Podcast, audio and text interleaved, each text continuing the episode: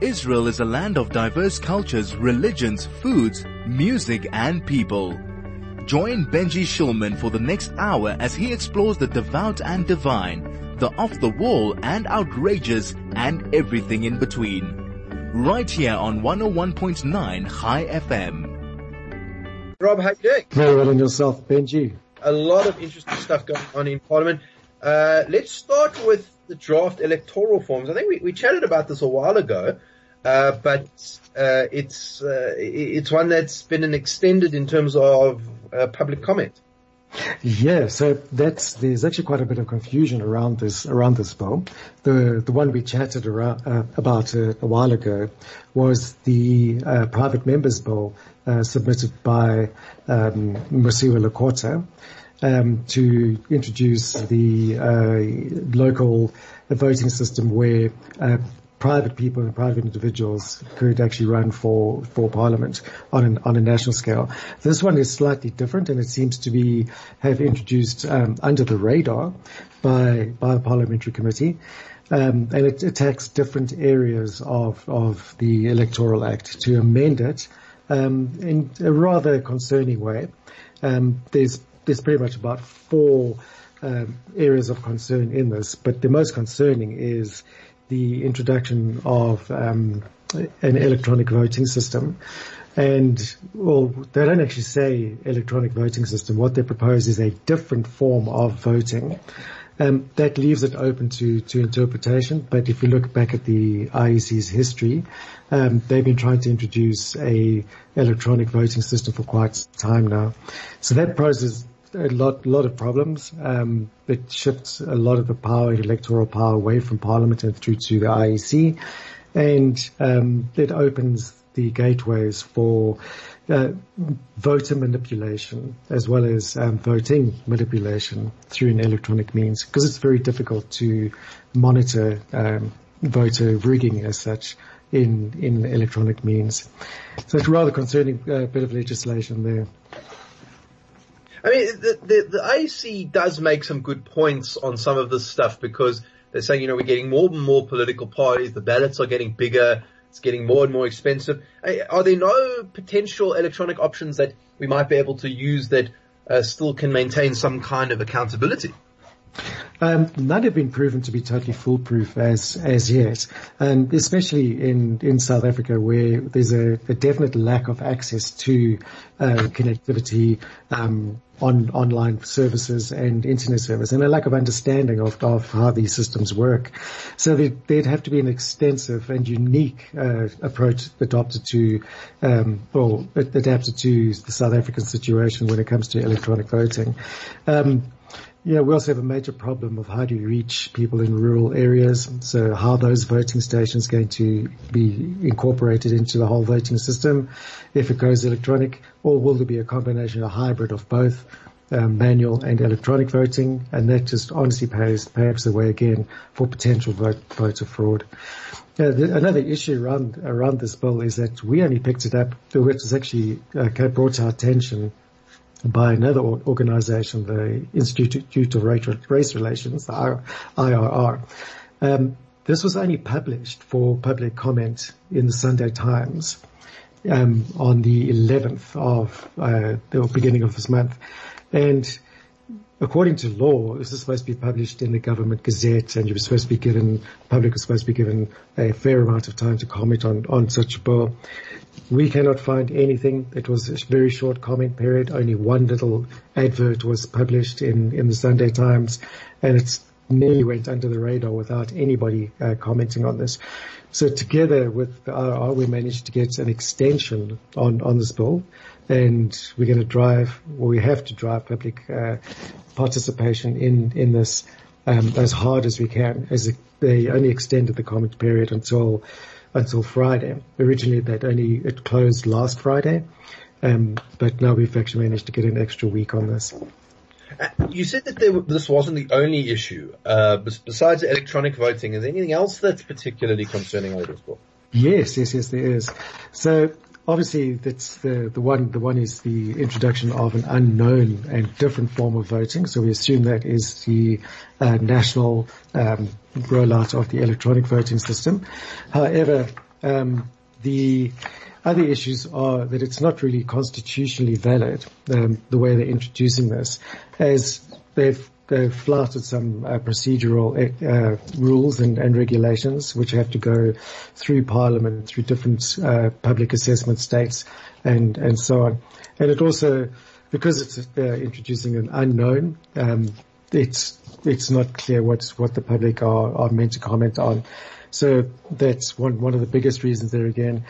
Um, other areas are it fails to um, disclose the relevant costs associated to the rollout of an electronic voting system, which will probably be immense, and the problems associated with that will also have to be dealt with and and brought into into the costing or the rollout of this bill. Who pays for that? Does the IEC pay for that? Does Parliament pay for it? Does the taxpayer uh, out at the end of the day, which which is inevitable. So yeah, those those are the the major issues. There are a couple of others, but you know, given the short time that we've had to address this bill, we haven't had a chance to go through it. We intend to do that uh, today and launch our campaign today.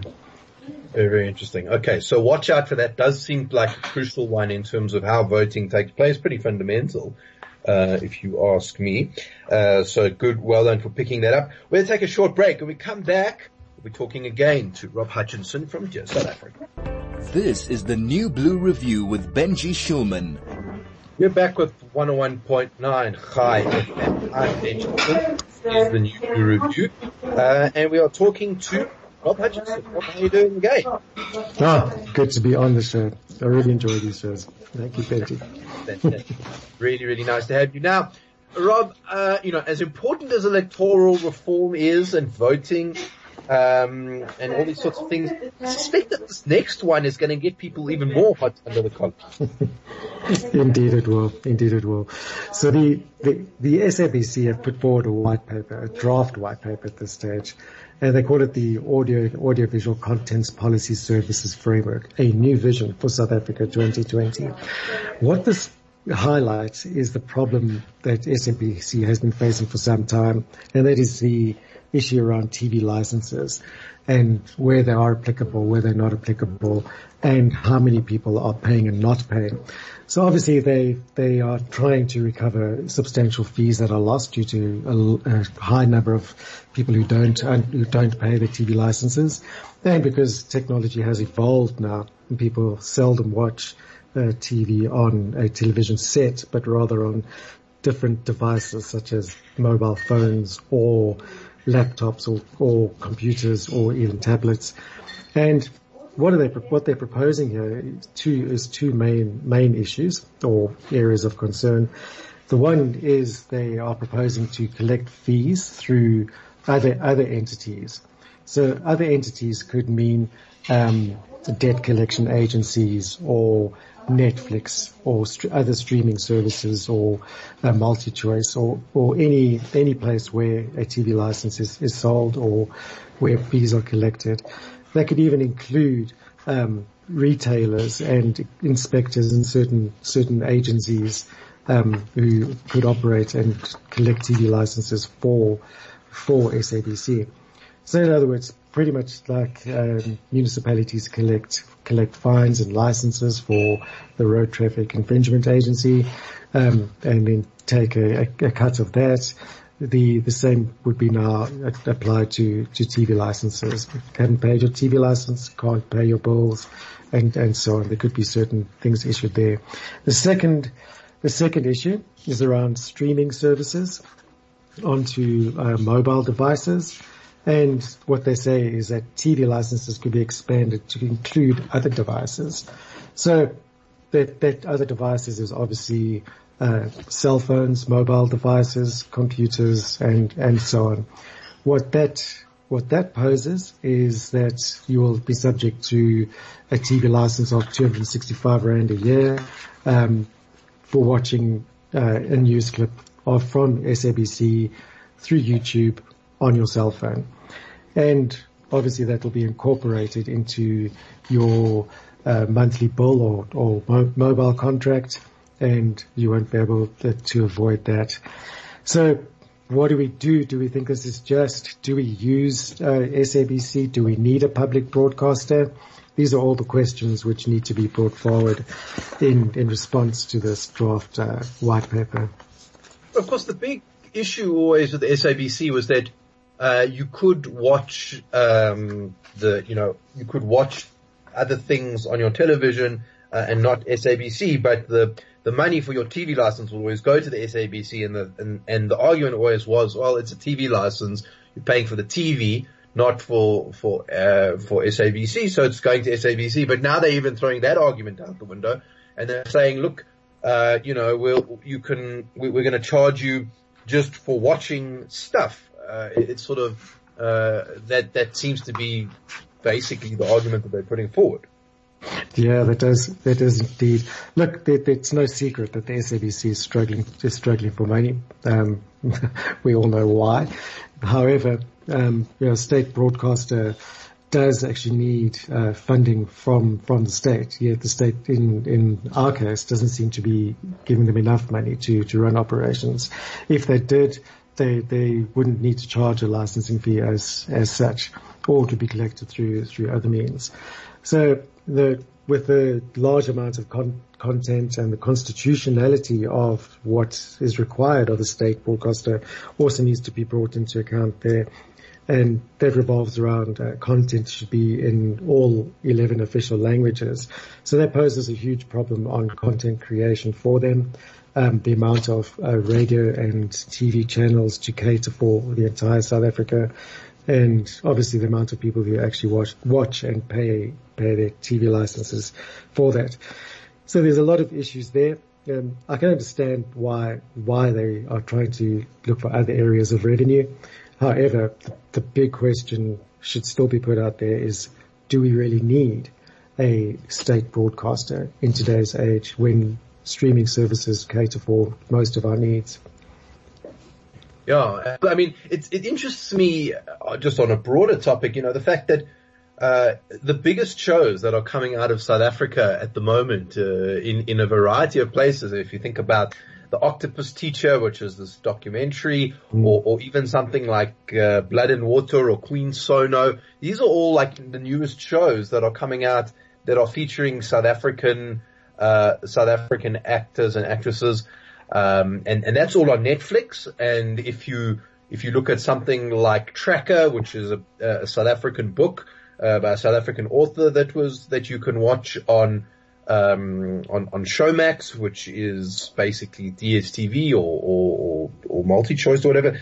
So, so all of these new South African pieces of content are coming out and they're not coming from SABC. They're coming from sometimes even overseas. So you kind of wonder, like the point of a, a state broadcaster to support local talent and get things, uh, local content in local languages is being done by other people. Yeah, and that's it's a typical thing that seems to reoccur in in the entertainment industry. That's first started with the uh, record industry when um, digital online music re- reared its head and everyone started pirating through the likes of uh, Napster and and so on. And the record companies fought against against this, you know, trying to protect their interests in hard hardware in CDs and and and records. I'm going revealing my age in records, but let's just say to CDs, and they didn't adapt quick enough to the cha- changing technology and the demands of the consumer. And the same things seems to be happening right here in online streaming services and the way that we consume um, television shows. It, and you can't hardly call them television shows anymore because they are available on on YouTube and such. So if we go back to the um, white paper that they've proposed here, they actually want to change the definition of what a television set is and what uh, television services are.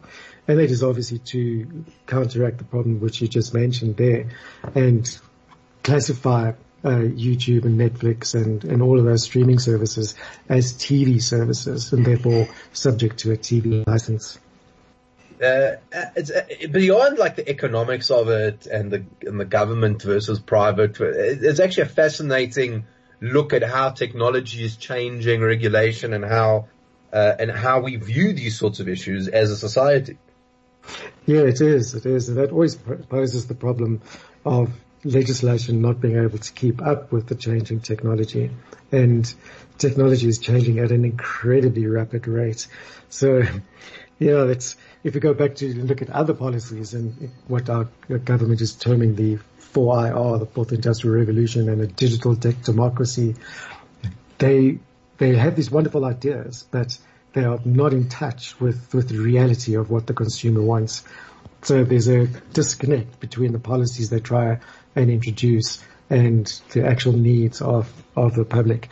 And we've seen that in, in other bills, um, recently, which was the internet censorship bill, which proposes to regulate any on, online content for any, anyone who produces a show. So even the show that we're talking on right now on, on the new Blue Review, that would have to go through to uh, approval through to the uh, main body, and then you would have to pay a fee to actually put to put that out or have it assessed before you can put it out.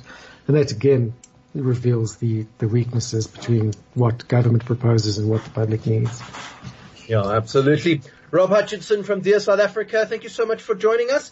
Uh, if you want to go and check out uh, all of what we've been discussing and uh, whether it's uh, electoral uh, reform and digital voting, or perhaps the far more important uh, issue of are you being streamed, you charged for streaming on your cell phone if it's actually a television. you can find it on dearsouthafrica.co.za. Rob, thanks so much. We'll chat to you next week. Thank you very much, Benji. Have a wonderful day further.